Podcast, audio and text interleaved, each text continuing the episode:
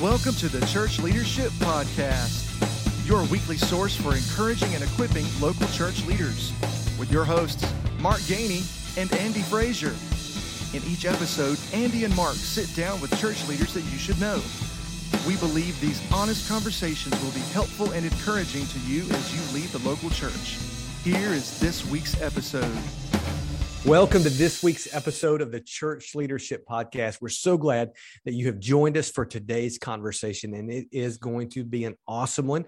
Uh, we're here with a good friend. And uh, before we get to that conversation, though, I want to remind you of a couple things. Our mission here at Church Leadership Podcast is to encourage and equip you to lead in the local church. And we believe every single episode can help you do just that, whether it's one statement, one sentence, one part of our conversation, or the whole thing uh, we want it to be an encouragement to you and, and to give you practical tools to lead in the local church, whether you're a pastor, staff member, or a volunteer leader. And uh, we're glad you're here for this ride, for this uh, today's episode. And, and if you've not been listening to our episode, our, our podcast for long, go back and listen to past episodes. Um, we've got new people joining all the time, and we're glad you're here.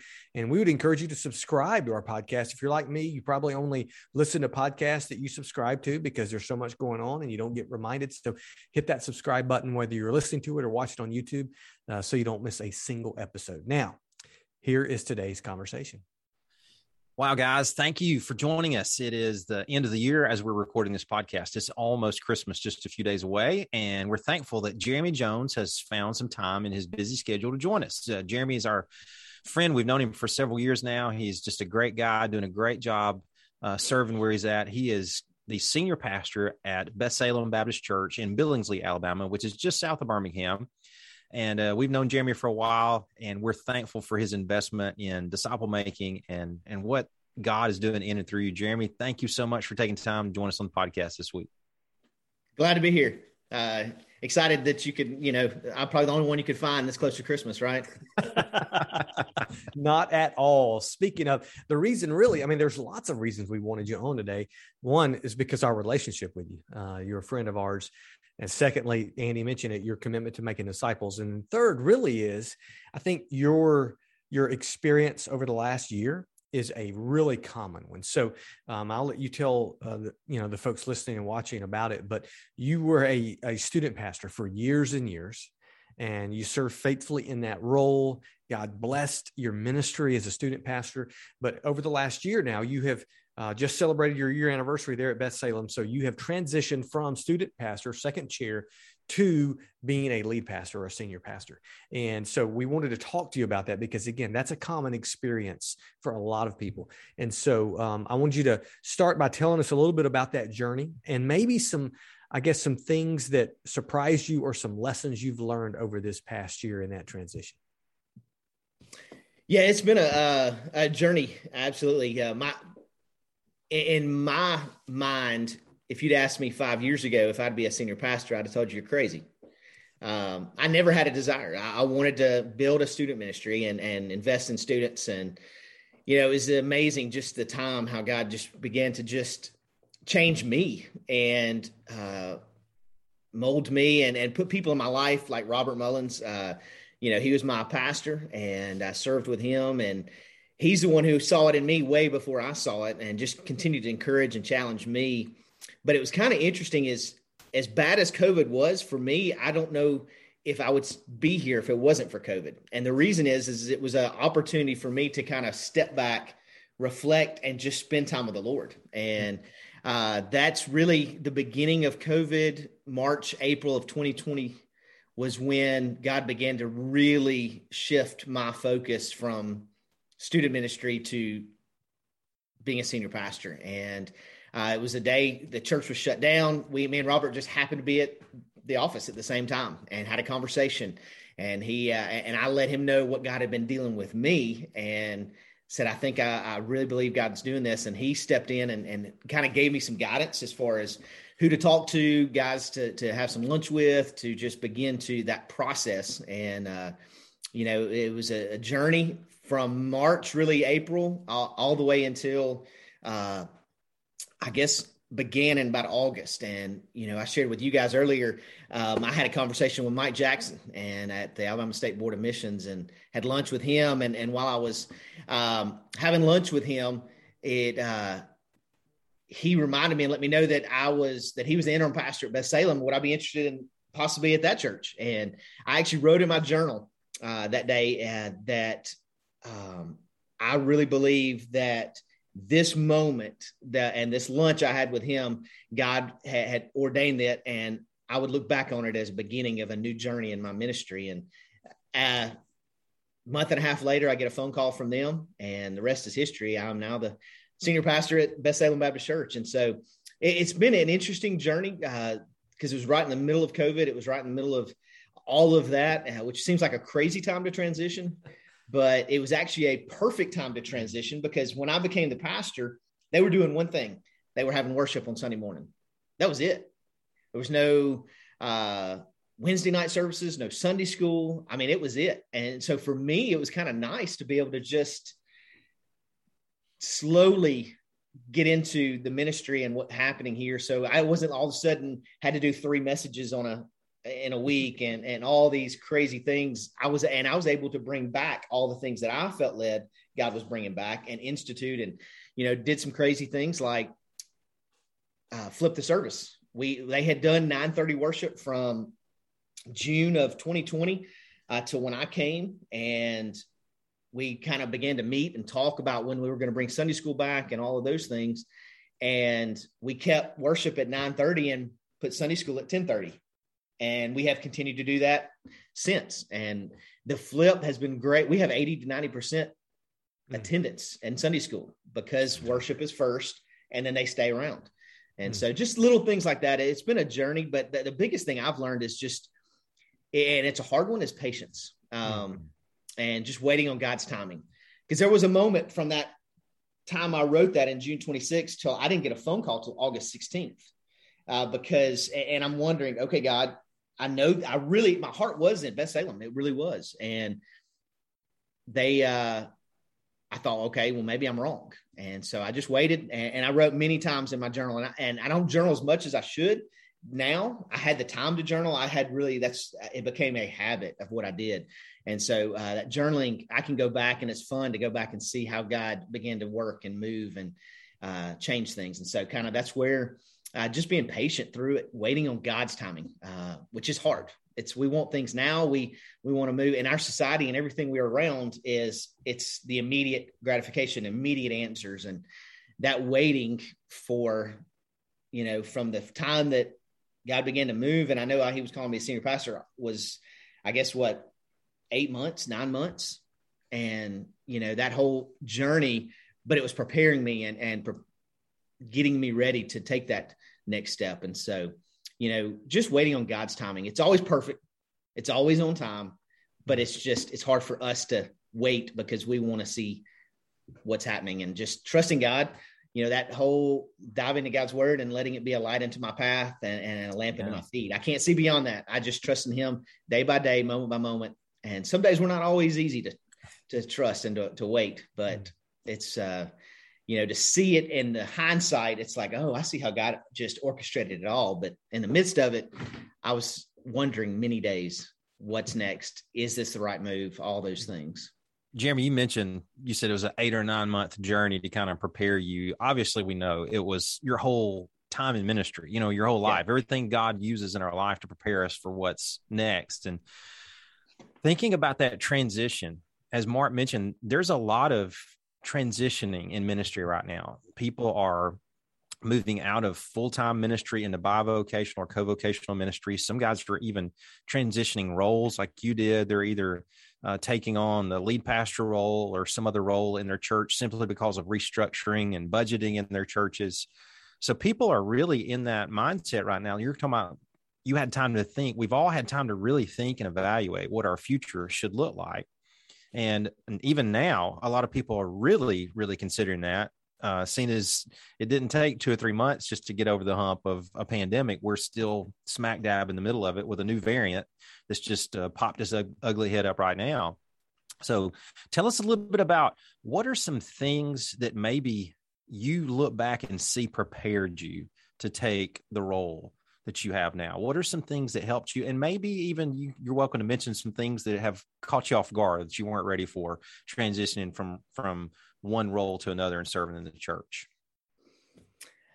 And I know this is really crazy to say, but there's not much that's caught me off guard. Um, and, and I really thought there would be, but I think a lot of that it was not only my, definitely not as much my preparation as what my church, previous church, Crossroads Community Church, had done with Robert to allow me to do so many things in ministry. And, and I think it, I wasn't just a youth pastor, I wasn't compartmentalized. Hmm. And this is my student ministry, and the church happens over here. I was very much immersed in the ministry and, and what the church was doing, the direction, the decisions. And so I was able to get a kind of a holistic picture of the church and be a part of that ministry and I think that's the struggle that a lot of times is we compartmentalize the ministries instead of understanding our student ministry is great, but they need to understand the students need to see what is the church about? Why are we move in this direction?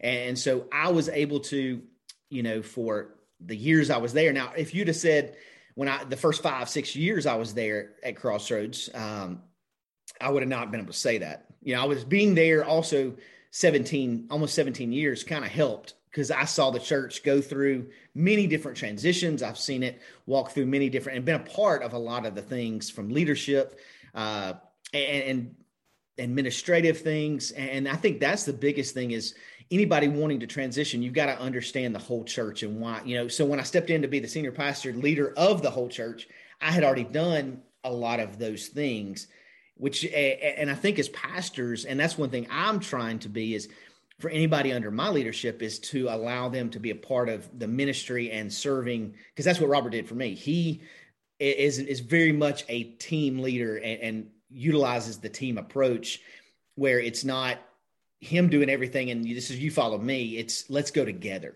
And I think mm-hmm. that mentality helped prepare me to understand all the things that uh, inner workings of the church. And so that's kind of to me been a great part of my transition is being a part and seeing and doing all aspects of the church from the janitorial stuff whether it's you know you know helping clean up or put up stuff or senior adults um, the sunday school ministry discipleship ministry you know disciple making all those things kind of helped me be more well rounded um, so i think that's kind of what's been good for me as far as transitioning that's awesome. I think that's that's an encouraging word for those who are in senior leadership to think about how they're uh, equipping and empowering those uh, on their team, uh, because it is easy just to try to delegate without empowering and try to you know just put people you know in places because you get them to do ministry, but not you know enable them and equip them to to lead. And i think that's awesome. And, and uh, robert certainly did a huge service in doing that but also um, taught you how to do it too. So that's awesome. Well let me ask this question. You've been there a year so you're probably still in the honeymoon phase a little bit. I mean covid probably prolonged that a little bit but uh, looking toward we are at the end of the year now but looking toward next year um, what are some things that that you're excited to do that you feel like in this first year maybe uh, it was a little too soon, but some things maybe God has put on your heart and mind for your church uh, and your ministry uh, there at Beth Salem? I think uh, for me is is Im- implementing the disciple making culture. Um, you know, I've this year because of COVID, because all that, I've kind of sat back and tried to learn my culture, learn the environment, learn the people, and and what what avenues are going to be the best way to go about that. And you know, that's been good because I, you know, if I'd have just implemented the way I've always done it at Crossroads, it would not have been as probably effective. I got you got to understand your church um, culture, your church uh, local predicament. Uh, everything's different. Uh, there's a lot of similarities between Beth Salem and, and Crossroads, which is kind of cool, um, in that we're more regional. Where you know most folks come from all over the place, and you know I learned that at Crossroads because that's what it, it went from a hopeful church to a regional church, and you know seeing that. But I think for me is is kind of beginning to implement that and beginning to make disciples who make disciples you know and and, and understanding that because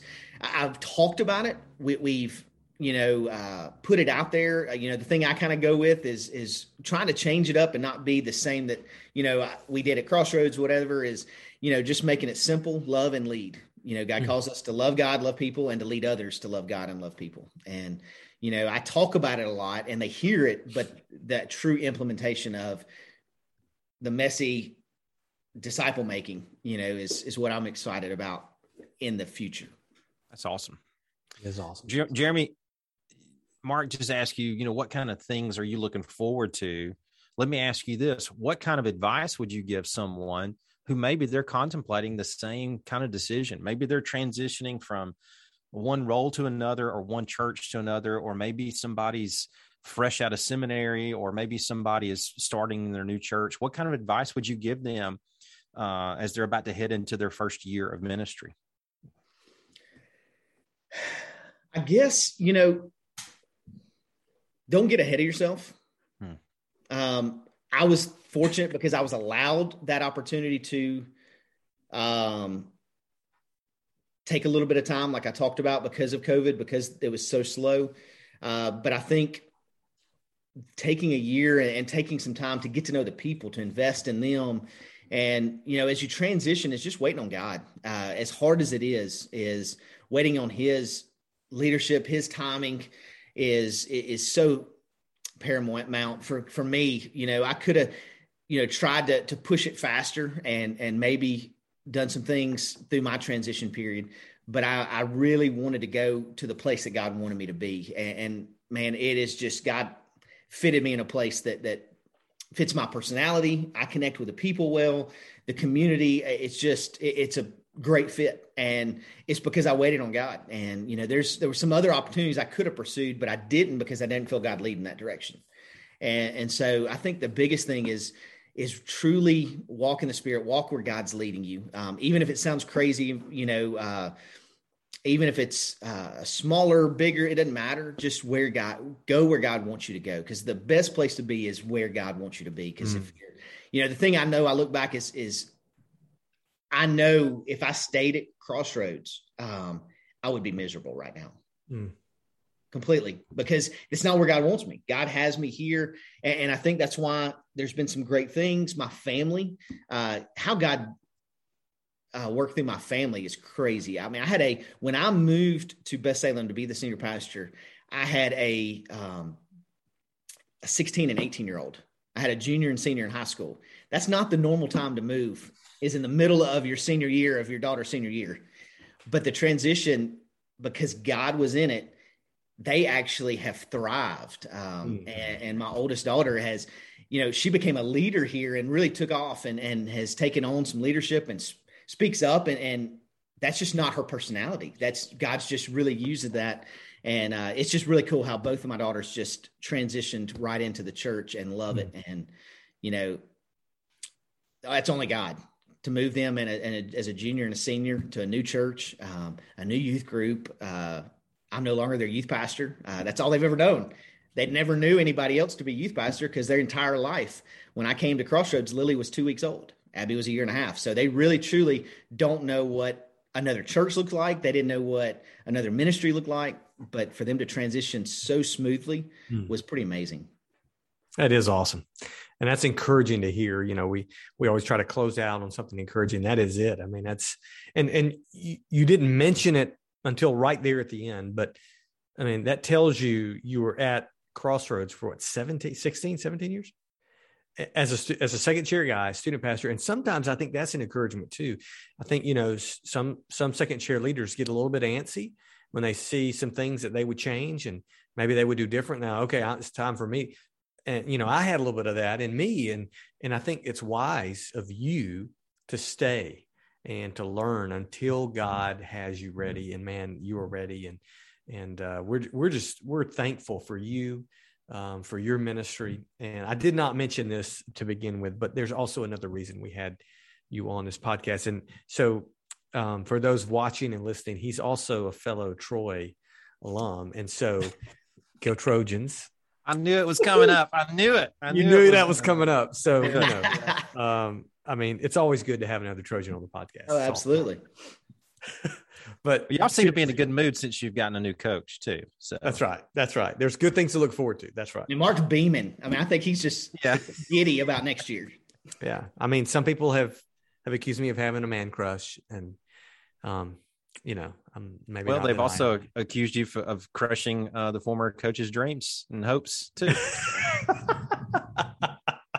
well, I don't have enough money to do that, but anyway, Jeremy, thank you so much, man, for being here and for just sharing with us. And I know there's no doubt in my mind that people listening to this conversation, even if they don't know you, even if they never met you, they are encouraged and equipped um, to lead, um, either in a second chair or in a lead role like you you are doing and have been doing. So thank you so much for being with us.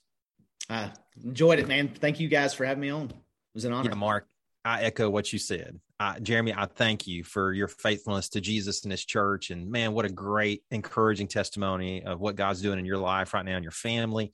We really appreciate your sharing your story today. Yep. And uh, for everybody else, thank you again so much for loyally being a part of this podcast. We appreciate you, and we'll see you next time. Thank you so much for listening to this week's episode of the Church Leadership Podcast. Don't forget to share, subscribe, and even review our podcast on your favorite podcast listening app.